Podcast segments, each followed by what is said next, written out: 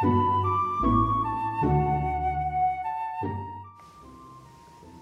んにちは。なしなし夫婦のまみです。え皆様いかがお過ごしでしょうか？えー、マミは元気にしています。え今回はマミの久しぶりの夜勤明けナースの独り言をやっていこうと思っています。え過去にですね何回かこのシリーズをしているわけなんですけどもこの配信をする日というのはもちろんえ夜勤明けの帰ってきたその日に撮っていましてえプラスその日の夜勤がめちゃくちゃ忙しくてハードで、まあ、てんてこまいな夜を一晩過ごして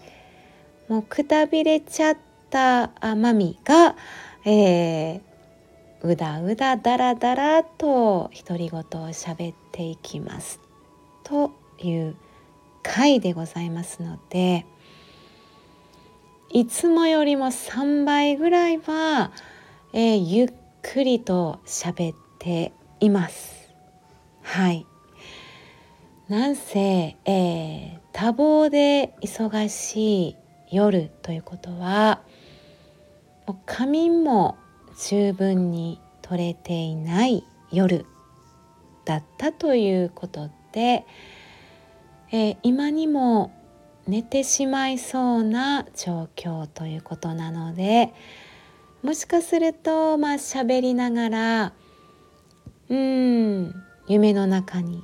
行ってしまうかもしれないというこの「夜勤明けナースの独り言」シリーズという回になっております。でまあねその分夜勤明けというのはあ頭も舌も回っていないわけなので途中からね何が何やら何を話しているのかもさっぱりわからなくなってしまうというとてもうん自由なただただだらだらとこう余韻をですね話していこうという。この時点でねマミは何を話しているのかもわからなくなってきているわけなんですけども。はい。ということでまあ今回の夜勤えー、まあねいろんなことがありましたので大体ですねまあ反省会ということが半分以上は含まれていますのでその、まあ、敗退したですね敗因というものをちょっと考えていきつつ、まあ、考える頭も今回っていないのでただあったことをつらつらと話していこうかと思います。はいえー、夜勤入りました。入った途端に、えー、入院が1人来ますよ。と送られましてちょうど夕食のど真ん中夕食が始まるよという時にお一人緊急入院が入ってまいりまして入院が1人入ってくるということはえそちらにね、えー、1人、えー、持っていかれるわけですので、まあ、入院患者さんの対応と家族さんへの入院の手続きのね説明書類とかサインいただいたりですねいろんなお話を聞いたりお薬をいただいたりとか必要なね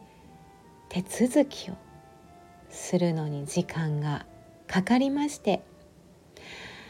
プラス夜ということで先生からのいろんなね指示というのが出てくるんですけどもそれがねすぐには来ない。もう先生ができるタイミングで指示が入ってくるのでまあ先生も多忙やし夜も遅いし先生が丁寧に説明してくれるかっていうのはまた先生によって違うしこちらで、えー、ちゃんとどんな指示が入っているのかないつ入ったのかな早めに急ぎの指示はあるのかなっていうことを、まあ、逐一気にかけてカルテを確認しつつでその指示があればえー、指示取りを行って、まあ、処置があれば処置を行って対応していきましょうというね。結構この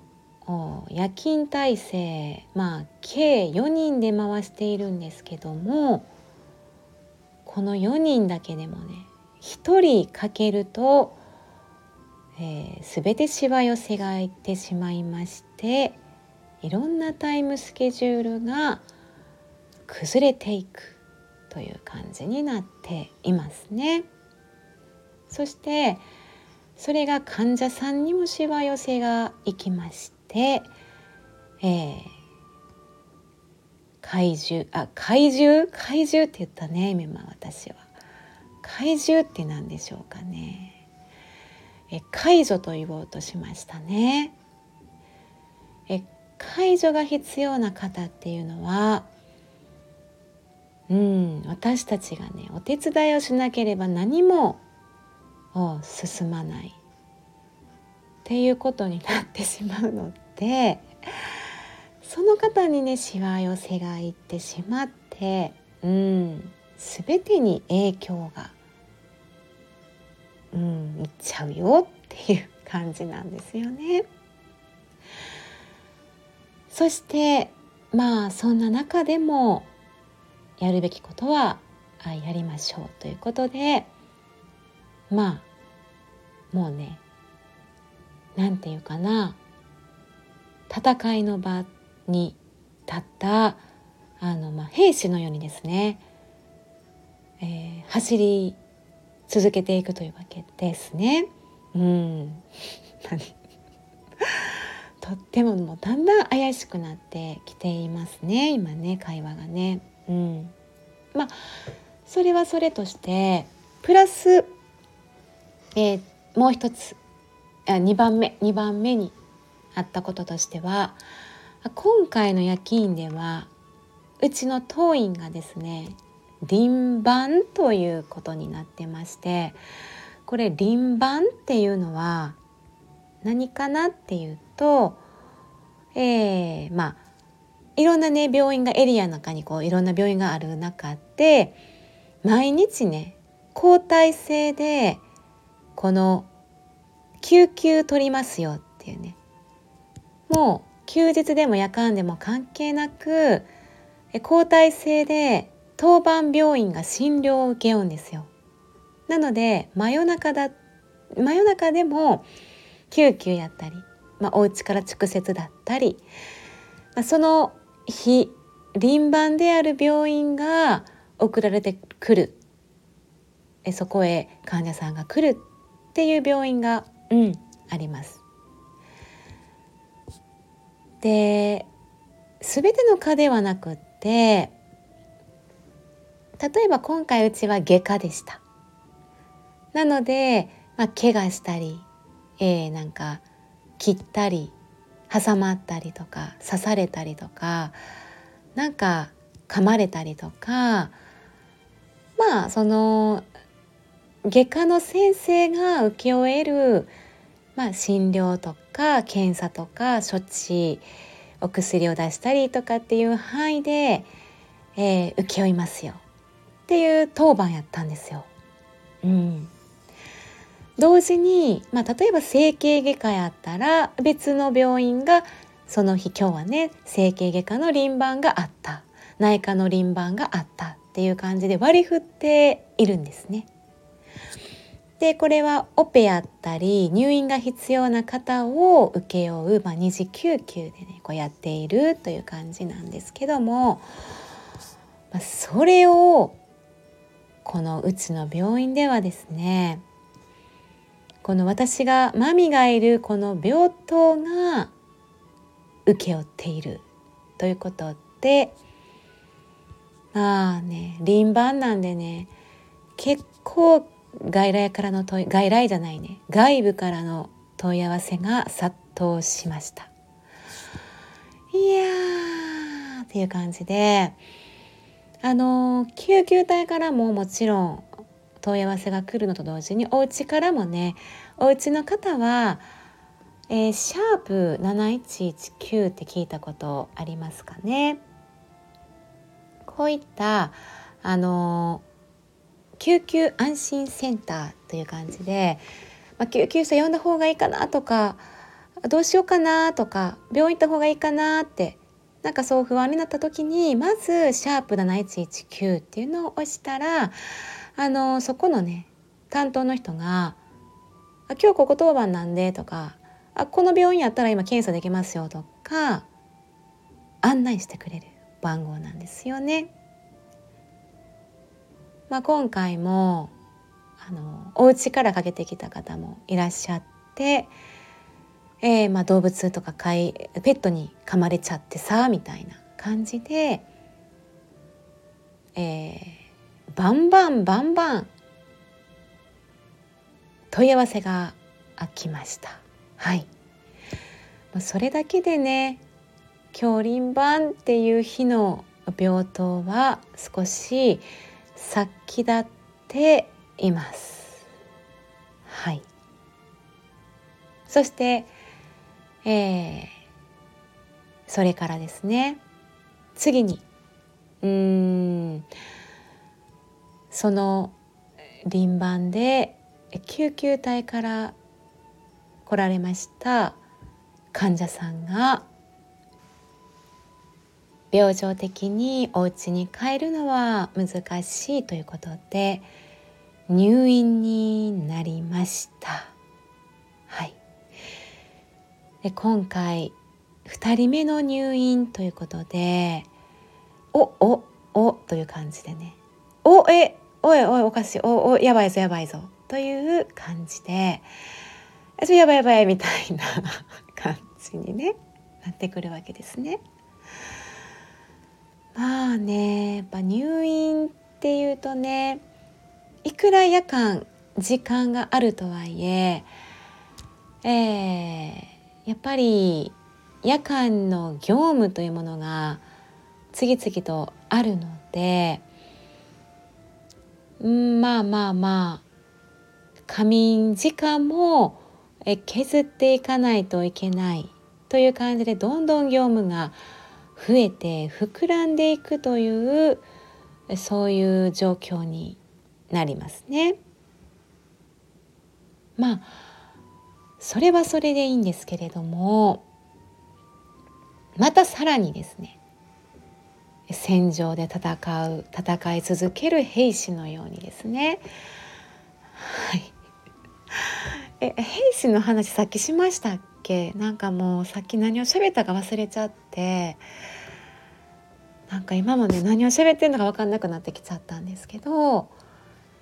はい。まあもうねあの逃げられないですからね兵士は。もうあの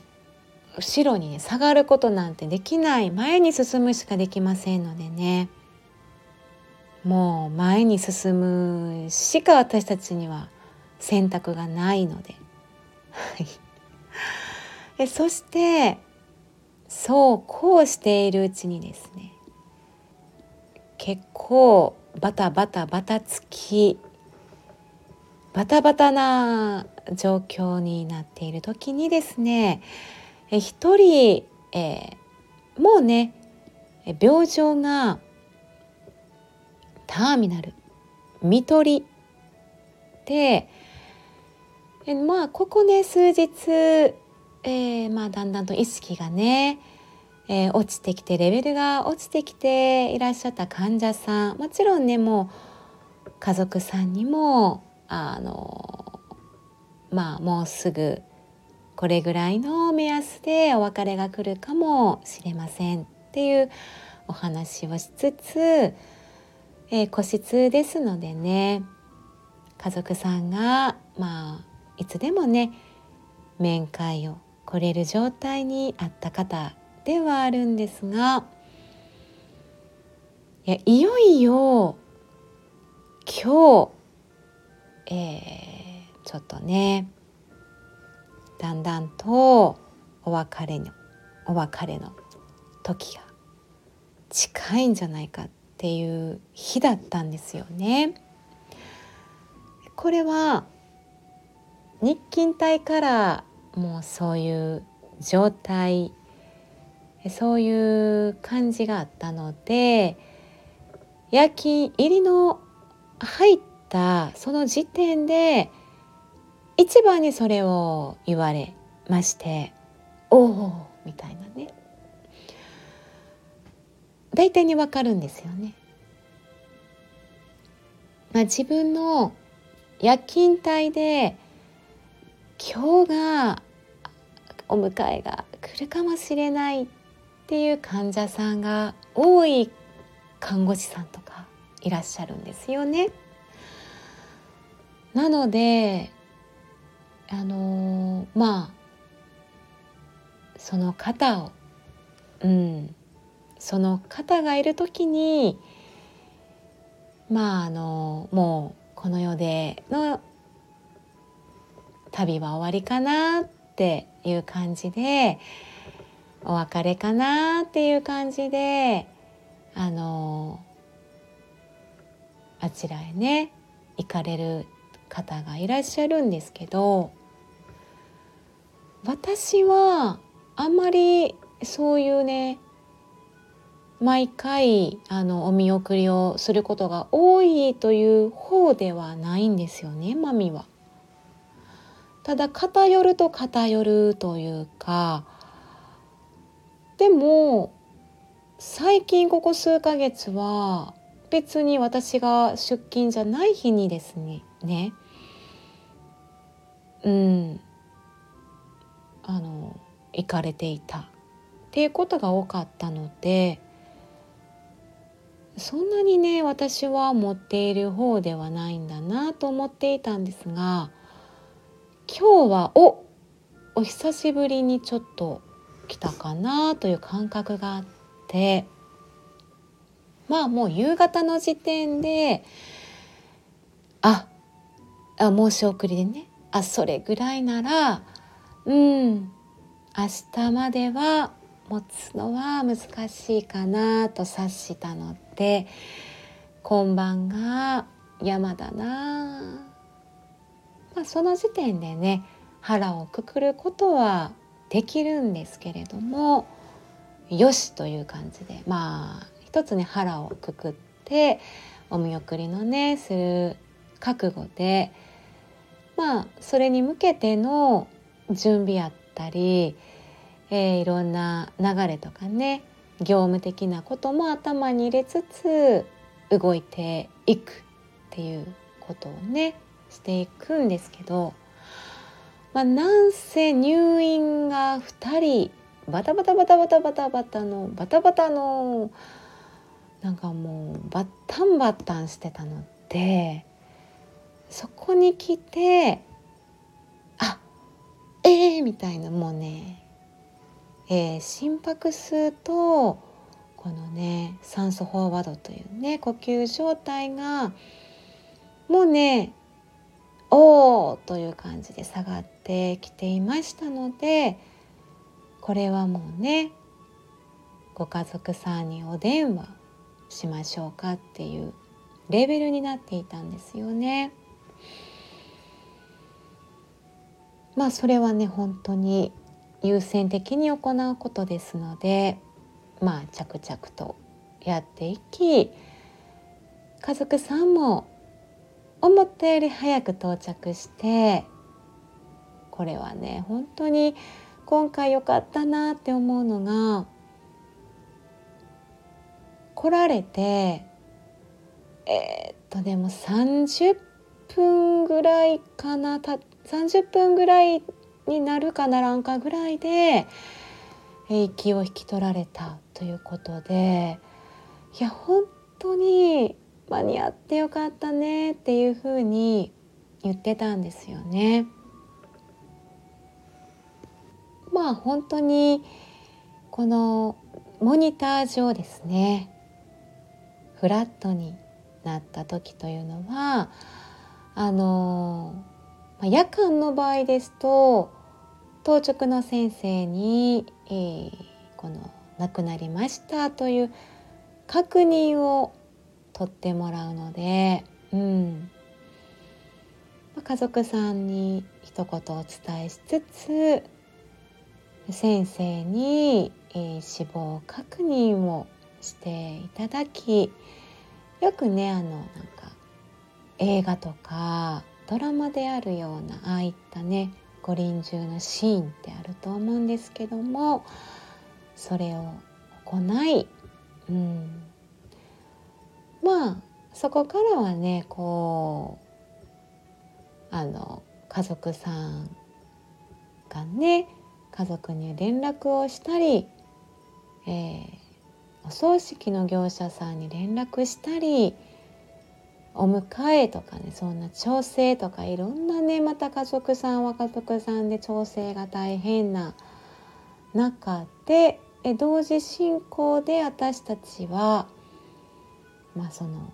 亡くなった患者さんのエンゼルケアに入るんですね。うん、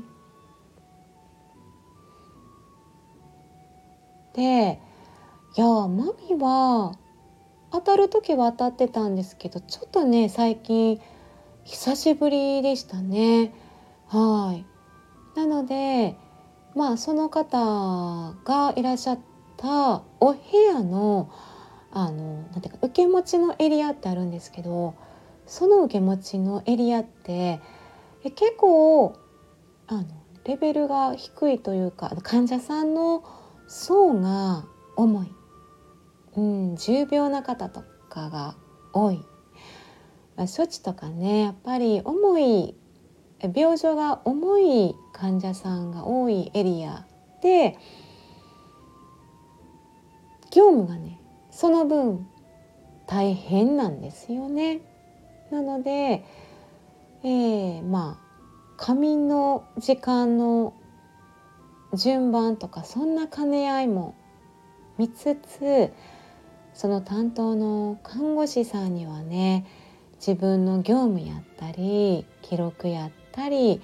山ほどやることがあるのでもうそちらを優先していただいてマミとあともう一人の方とで2人でエンゼルケアを行いましたね。はいでまあそこからトントンという感じで調整をして、えお葬式屋さんお葬儀社さんが、まあ、結構思ったより早めに迎えに来られまして、お別れをさせていただきました。で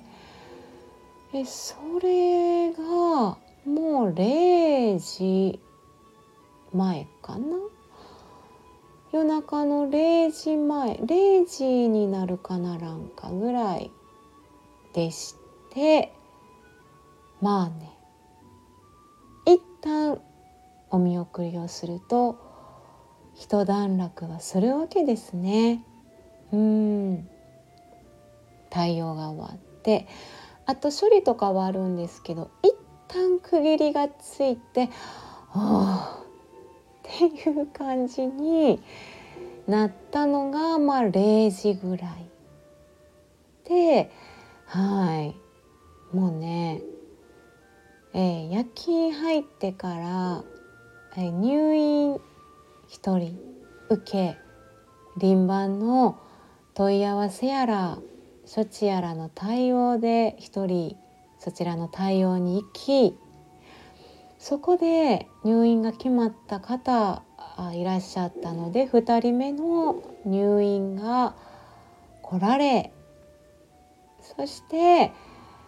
お一人がお亡くなりになられその見送りを行い。それで、えー、半分過ぎていってしまった。という。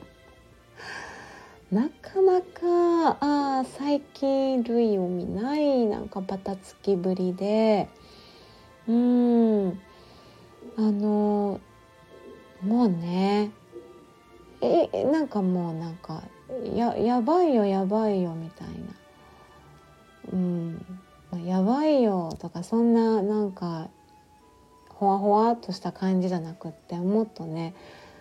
もっとねこう殺気立ってるんですけど。殺気立ってはないけどいやいやいやいやみたいな「やちょやばいやいやちょっとやばいぞやばいぞ」みたいな「いやちょおかしいですよね。今日おかしいですよね」みたいな「えなんでなんでなどういうこと?」みたいな感じでうん。もうねなんかすっごく達成感はありつつですね。けれどうんなんだかなんだろうね。ちょっと3割くらいなんか虚しいんですよね。岩に始まった話ではないのでもうそういうもんではあるんですけどまあね夜勤って人がまず少ないそしてえ先生もいない。え例えば当直の先生がいたとしても外部からの先生だったらあ全く当院のことはわからないことも多いその当てにもならないしいやなんかなんか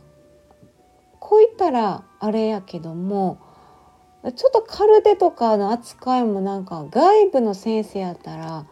それすらちょっとままならないままならないという人もいる。うん、ね久しぶりにしか来ないからいやもうええ、みたいなことがよくあるん。ですよね夜間はねはあみたいなはなん。なん。とかなん。かそういうねいろん。なあはてながポンポンポンポンポンっていうのが起こるのが夜間トラブルとかいろん。なことが起こった時の対処がやっぱり夜っていうのはね頼る方がいないのでとっても、まあ、気を張ったり責任も重いんですけどもいろんなことをえー、引き継いだり報告したり申し送ったり後の方のね仕事が多くならないようにとかね先生が分かりやすくとかあのスムーズにその患者さんが治療をねスムーズに早期にできるようにいろんな手配とか手続きをしていかなあかんよという感じのことをしつつもうそれがね何か一つでも抜けてたら みたいなねこう。もうねなんか抜けてたら心臓が縮み上がっちゃうみ たいなそういうそういうね現場なんですけどまあねもうね残業もえー、っと1時間半ぐらいですかね。普段ね残業はね普通にしてたらないんですよね。まあ早くて15分ぐらい、えー、終了10分15分で終わる時は早いんですけどもね。残業も取りますよ。もちろん。もうやばかったから残業もねもちろん取りますしえー、記録もねありますしいろんなことが、うん、後回しにすることは後にえしていく中でね「えいやみたいな。もうなんかあのー、なんか竹岡圭さんみたいなあのモータージャーナリストの圭さんみたいな感じで「いやー」なんか「いやー」みたいな感じになるんですよね。うんはいであのー、まあエンジェルケアをした日っていうのはよくね私たちが言ってるのは、まあ、そのままね直接ストレートでお家に帰るとまあちょっと持って帰っちゃうこともあるかもしれないので寄り道をね帰り道で寄り道していこうとかなんかそういうことが働くんですよね。まあ、それをどうこういうね信じるか信じないかとかじゃなくて、まあ、気持ちの問題なんですけどもそんなことをやりつつなんかがっつりどっか寄ってこようと思ったけどドラッグストアだけちょっとシュッと寄りましたね。うんまあ余談で言うと例えばねあの妊婦さんとかやと妊婦さん多かったんですよね一時期ねうち本当にもう4人も5人もね妊婦さんがいる病棟とかママさんに優しい病棟病院なのでまあ夜勤がね、えー、妊婦さんも多いですしでエンゼルケアはケアはえエンゼルケアはあの妊婦さんあんまりねやらない方がいいっていうふうには昔から言われていますね。やっぱお腹にこう赤ちゃんがいて